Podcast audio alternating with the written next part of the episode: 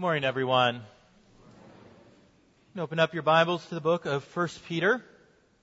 We are continuing in 1 Peter chapter 3, verses 13 through 15 this morning. Uh, I'll read through verse 17 so that we can have some more context. But uh, as we continue to go through the book of 1 Peter, we continue to see how Peter is seeking to teach us practically how we are to live our lives out as Christians in a world that is often hostile to those who are aliens, those who are exiles according to their new birth in Christ Jesus. And what we see is that so often what we are called to is so contrary and different to what the world tells us to do that we will come into conflict with the world. And as Pastor Mike referenced in his time with the young disciples, that conflict so often can bring about fear in our hearts. But what we find in our verses this morning is that the way that we overcome the fear of man is by fearing the Lord alone. So if you would look down starting in verse 13 of chapter 3, hear now the word of the Lord. Now, who is there to harm you if you are zealous for what is good? But even if you should suffer for righteousness' sake, you will be blessed. Have no fear of them, nor be troubled. But in your hearts honor Christ the Lord as holy, always being prepared to make a defense to anyone who asks you for a reason for the hope that is in you. Yet do it with gentleness and respect, having a good conscience, so that when you are slandered, those who revile your good behavior in Christ may be put to shame. For it is better to suffer for doing good, if that should be God's will, than for doing evil. This is God's holy word for us as people. Let us go to Him now in prayer. Father God, we come to you asking that you, O Lord, would lead us and guide us in truth as we submit ourselves to your word. May we honor your word by never again fearing man, but fearing you alone. We pray it in Christ's holy name. Amen. As Pastor Mike was sharing with the young disciples and asked if any of them had a fear, I myself have a confession this morning about a fear that I have. I am afraid of roller coasters. I hate them. Ever since I was a little kid, I just could not stand getting on a roller coaster. This doesn't mean that I've never tried them. I've been on Space Mountain and closed my eyes through the whole thing. I've plummeted five stories down Splash Mountain. I've been zipped around on a handful of other rides. And ride enthusiasts try to convince me that I should enjoy the experience of being strapped down and propelled 60 miles an hour up and down and around in loop-de-loops. But I don't. The whole time I'm terrified. So please don't ask me to chaperone any trips to King's Dominion, okay? Now, I know there really isn't anything to be scared about on roller coasters because fear isn't logical. Our family had a friend who was terrified of mice. And I don't mean just a little scared. She was terrified. Once I saw what she did when she saw a mouse. There was a mouse that ran by and she literally jumped up onto the kitchen counter. If there were a toddler in the way, I believe she would have pushed the toddler aside to run away from this mouse because her fear made her illogical. Fear does that to us. It makes us act in ways that we know are not right. Maybe you're afraid of something like flying. You know it's the safest way to travel, but you just cannot force yourself to get on a plane. Maybe you're afraid of germs and sickness and it forces you to wash your hands dozens of times every day. You avoid shaking hands. Clorox is a major line item in your monthly budget. People are fearful of all sorts of things. People are fearful of heights, spiders, snakes, public speaking. We're afraid of close spaces. We're afraid of open, wide spaces. People are afraid of storms and car accidents. They're afraid of their own thoughts. They're afraid of needles. They're afraid of darkness. There's even a fear of the church that's called ecclesiophobia. And all of these fears. Does anybody here suffer with that? I hope not.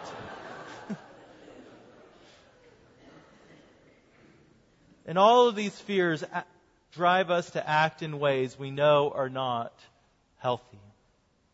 In our passage for this morning, the apostle Peter is addressing a very real fear that often drives Christians to act in ways that are not consistent with what they believe. The fear of man. Look down at the second half of verse 14 of our text. There Peter says, have no fear of them, nor be troubled. The Christians to whom Peter is writing have endured a little bit of persecution, a little bit of suffering from those who would oppose Christ. And it would be very natural for them to begin to develop a fear of those who would mistreat them. Nevertheless, Peter says, have no fear of them. But rather, he continues in verse 15, in your hearts, honor Christ the Lord as holy. You see, fear will trap us. Generally speaking, fear will trap us in illogical behaviors, and specifically, the fear of man will trap Christians from being obedient to his call on their lives, from enduring the narrow road of following Christ, from honoring Christ Jesus as Lord. And therefore, what our text is teaching us this morning is that if you would be free from the fear of man, every single one of us, one of us must learn to properly fear the Lord. That is, to be free from the fear of man, we must fear Christ. Now, the first thing that we need to have firmly fixed in our minds before we can move forward is the lordship of Jesus Christ and what that means in relation to our fear of man and our fear of God. Again, in verse 15, we read, you see there, honor Christ the Lord as holy. The declaration, Christ is Lord, is at the very center of biblical religion. In this one phrase, we are declaring that the man, Jesus Christ, is the sovereign Lord of creation. That is, Jesus Christ is the one true God and that He is our God. For the title Lord means much more than one who is king or ruler. Rather, the term Lord is the very name of God. In our passage, Peter is alluding to Isaiah chapter 8. Listen for the similarity of words and language here in Isaiah 8. There we read, do not fear what they fear, nor be in dread. But the Lord of hosts, him you shall honor as holy. Who are we to honor as holy according to Isaiah? The Lord of hosts the God who controls the armies of heaven, the eternal Lord of the universe, the Holy One of Israel, the one true God, Him who is from everlasting to everlasting. Isaiah says, don't fear what the world fears, but honor the Lord of hosts as holy. And now Peter, looking back at this prophecy through the lens of the life, death, and resurrection of Jesus Christ says, do not fear what they fear, but honor Christ the Lord as holy. Do you see what he has done?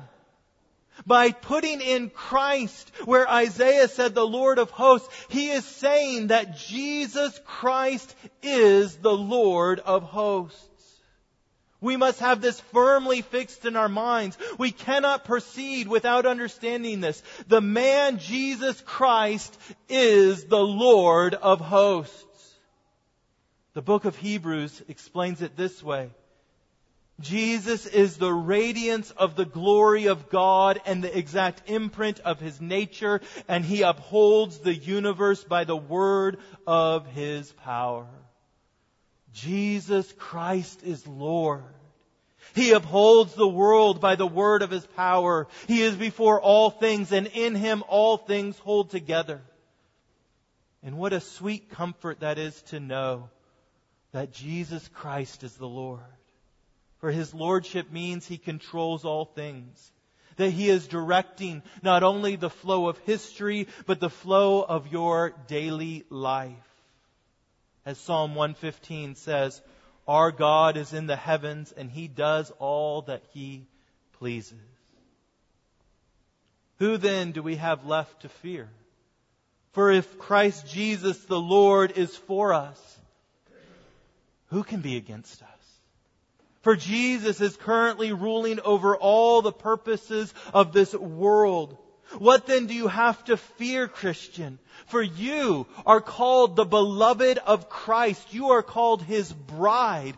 And the one who loves you is in control of this world. The one who gave His life for you on the cross, who poured out His blood to save you, and who has given to you the gift of His Spirit is the Lord of the hosts of the armies of heaven. Because Christ is Lord, we need never fear man.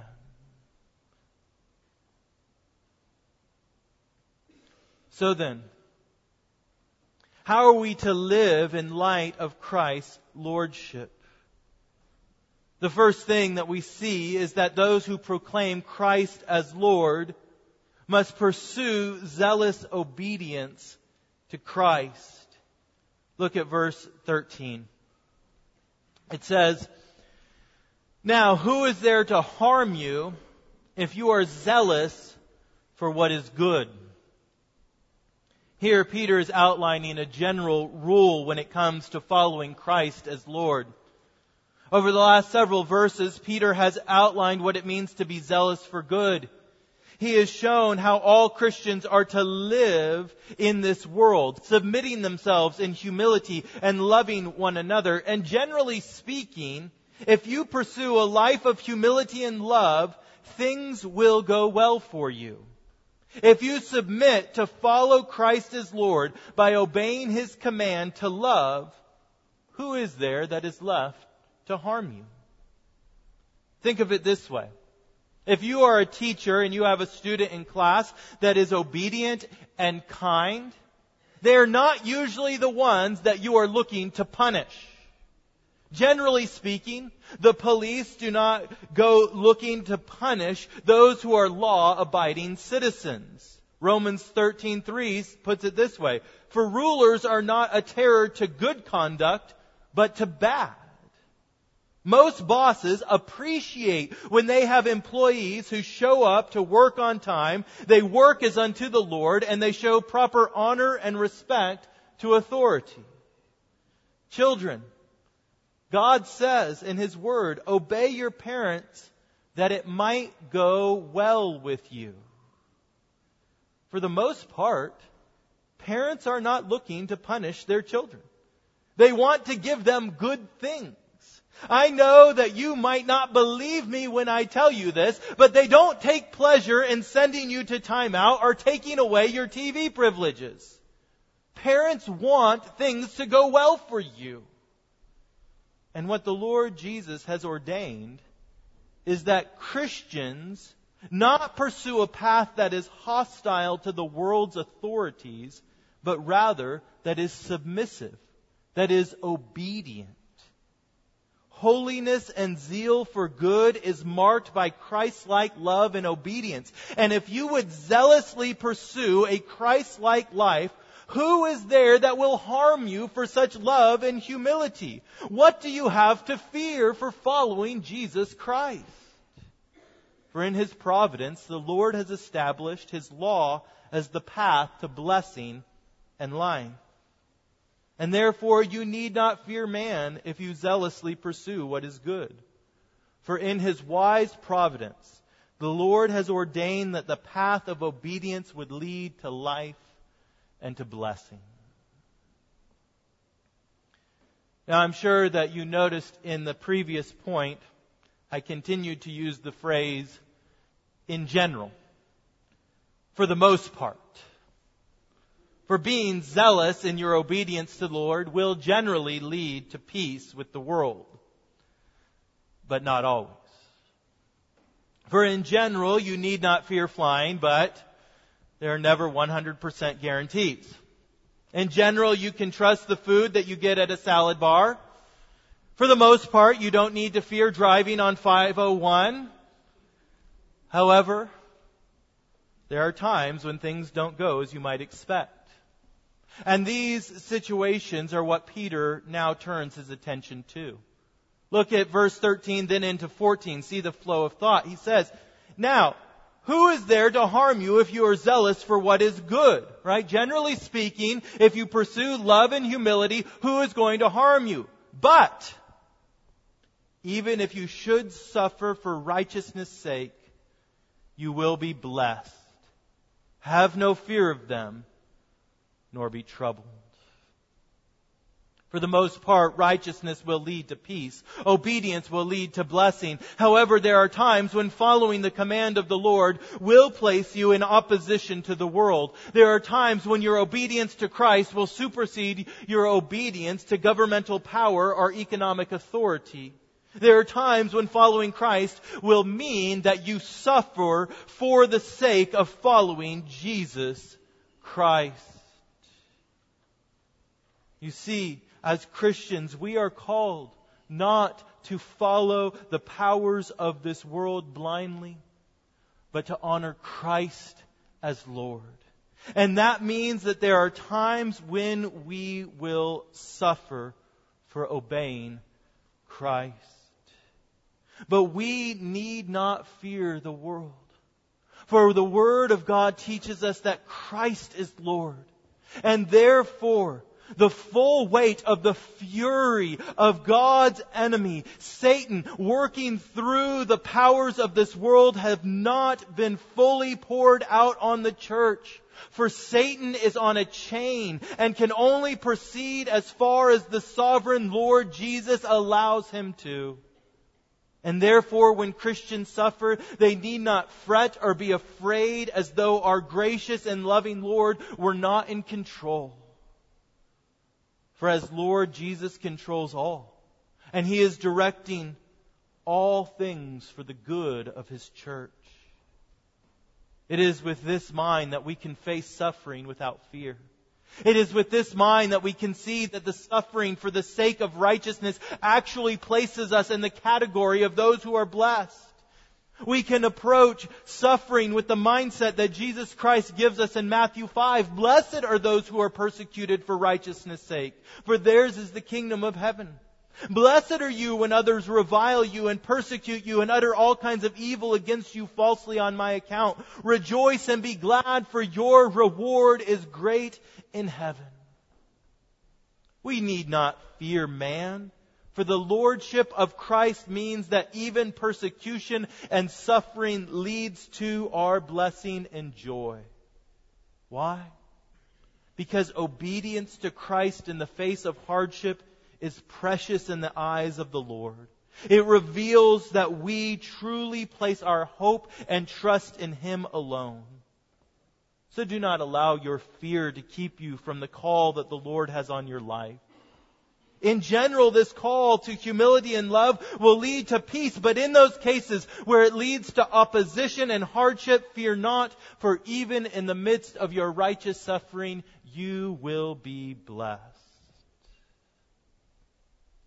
For the lordship of Christ means that we need not fear man, but rather we are to fear the Lord alone. In the past four verses in 1 Peter, Peter has quoted or alluded to two Old Testament texts. You can see in verses 10 and 12 of your Bible there that he has quoted Psalm 34. That's why it's bracketed that way. And then in verses 14 and 15, he has alluded to Isaiah chapter 8. If we go back to these texts, Peter's point becomes very clear. Just a few lines from Psalm 34. I sought the Lord and he answered me and delivered me from all my fears. The angel of the Lord encamps around those who fear him and delivers them. Oh, fear the Lord, you his saints, for those who fear him have no lack. Come, O children, listen to me, and I will teach you the fear of the Lord. Isaiah chapter 8. Do not fear what they fear, nor be in dread, but the Lord of hosts, him you shall honor as holy. Let him be your fear, and let him be your dread. You see, it is in this light that we are to understand verse 15. Have no fear of them, nor be troubled, but in your hearts honor Christ the Lord as holy. The fear of the Lord means that your heart is given in honoring and recognizing that Christ the Lord is holy. It means you come to see that your eternal well-being is not controlled by the impersonal forces of nature or the hateful forces of man, but rather your well-being, your blessing is controlled by the personal and loving power of Jesus Christ. You see, the fear of roller coasters or whatever it is you fear makes you run away from those things. But the fear of the Lord makes us run to Him. It makes us run to Him and hold on to Him because we know that in Him is blessing and life and protection. We obey the commands of the Lord because He is our fear. We trust in His blessing in the midst of suffering because He is our dread. And we know that this may sound odd to our ears if it doesn't sit right with you when we say fear the Lord or dread the Lord. But fear and dread do not negate love and security. They do not negate peace and blessing. It is right for us to fear the Lord because it is in Him that we live and move and have our being. We are His creation and He has a right to do with us whatever He pleases to do and the Word of God teaches us that He pleases to bless us in Christ. And the consequences of His actions are not merely temporal, they are eternal. Is this not what the Lord Jesus taught in Matthew 10 when he said, Do not fear those who kill the body, but cannot kill the soul? Rather, fear him who can destroy both soul and body in hell. How do we leave aside the fear of man? We fear the Lord alone, for the fear of the Lord is the beginning of wisdom and life. On the day of Pentecost, we commemorate the outpouring of the Holy Spirit on the church 50 days following the resurrection of Jesus Christ. As you recall, the apostles were gathered together praying when the Holy Spirit descended upon them, and in boldness they went forth and proclaimed the gospel. And of all Peter, of all people rather, it was Peter who took the lead and fearlessly preached the good news. You see, 53 days earlier, Peter's heart had melted out of fear of man. 53 days earlier, he slunk around the courtyard where Jesus was being tried. And a young maidservant identified him by his accent as a Galilean as somebody who was following Christ. And out of fear of this young girl, he denied Jesus Christ. He even invoked a curse upon himself and said, I do not know this man. But something happened in those 53 days that transformed this man's fear into boldness. In those 53 days, he saw displayed before him the gospel. He saw in those days the death of Christ to free him from the fear of guilt. He saw the resurrection of Christ to free him from the fear of death. He saw the ascension of Christ to free him from the fear of man. And on the day of Pentecost, he was given the boldness of the Holy Spirit to fear God alone.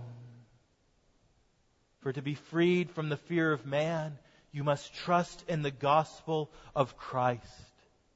To fear the Lord properly, you must fear Him as the one who loves you, as the one who died to free you from the fear of judgment, the one who rose to defeat the fear of death, and the one who now sits at the right hand of the Father, reigning over all creation for the good and blessing of His people.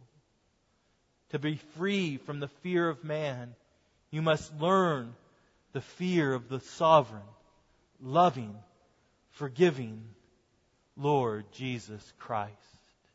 And in your heart, honor him as holy. In the name of the Father, of the Son, of the Holy Spirit. Amen.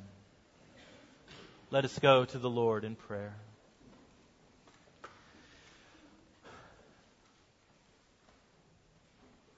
Father God, We know in our minds that our fear is unfounded and that it causes us to walk in ways that we should not. It causes us to break your law. It causes us to obey man rather than God. We pray, O oh Lord, that on this Pentecost Sunday, that you would send the refreshing and emboldening power of your Spirit into the lives of your people. That you would fill the church with boldness. That we might go forth not in the power and the wisdom of man, but in the power and the wisdom and a demonstration of the Holy Spirit. Father, we pray, O oh God, that you would send us forth from this place, proclaiming the truth of your gospel and that we would never again fear man, but that we would fear you alone. And we pray this in Christ's holy name, who lived and died and rose and now reigns with you. Amen.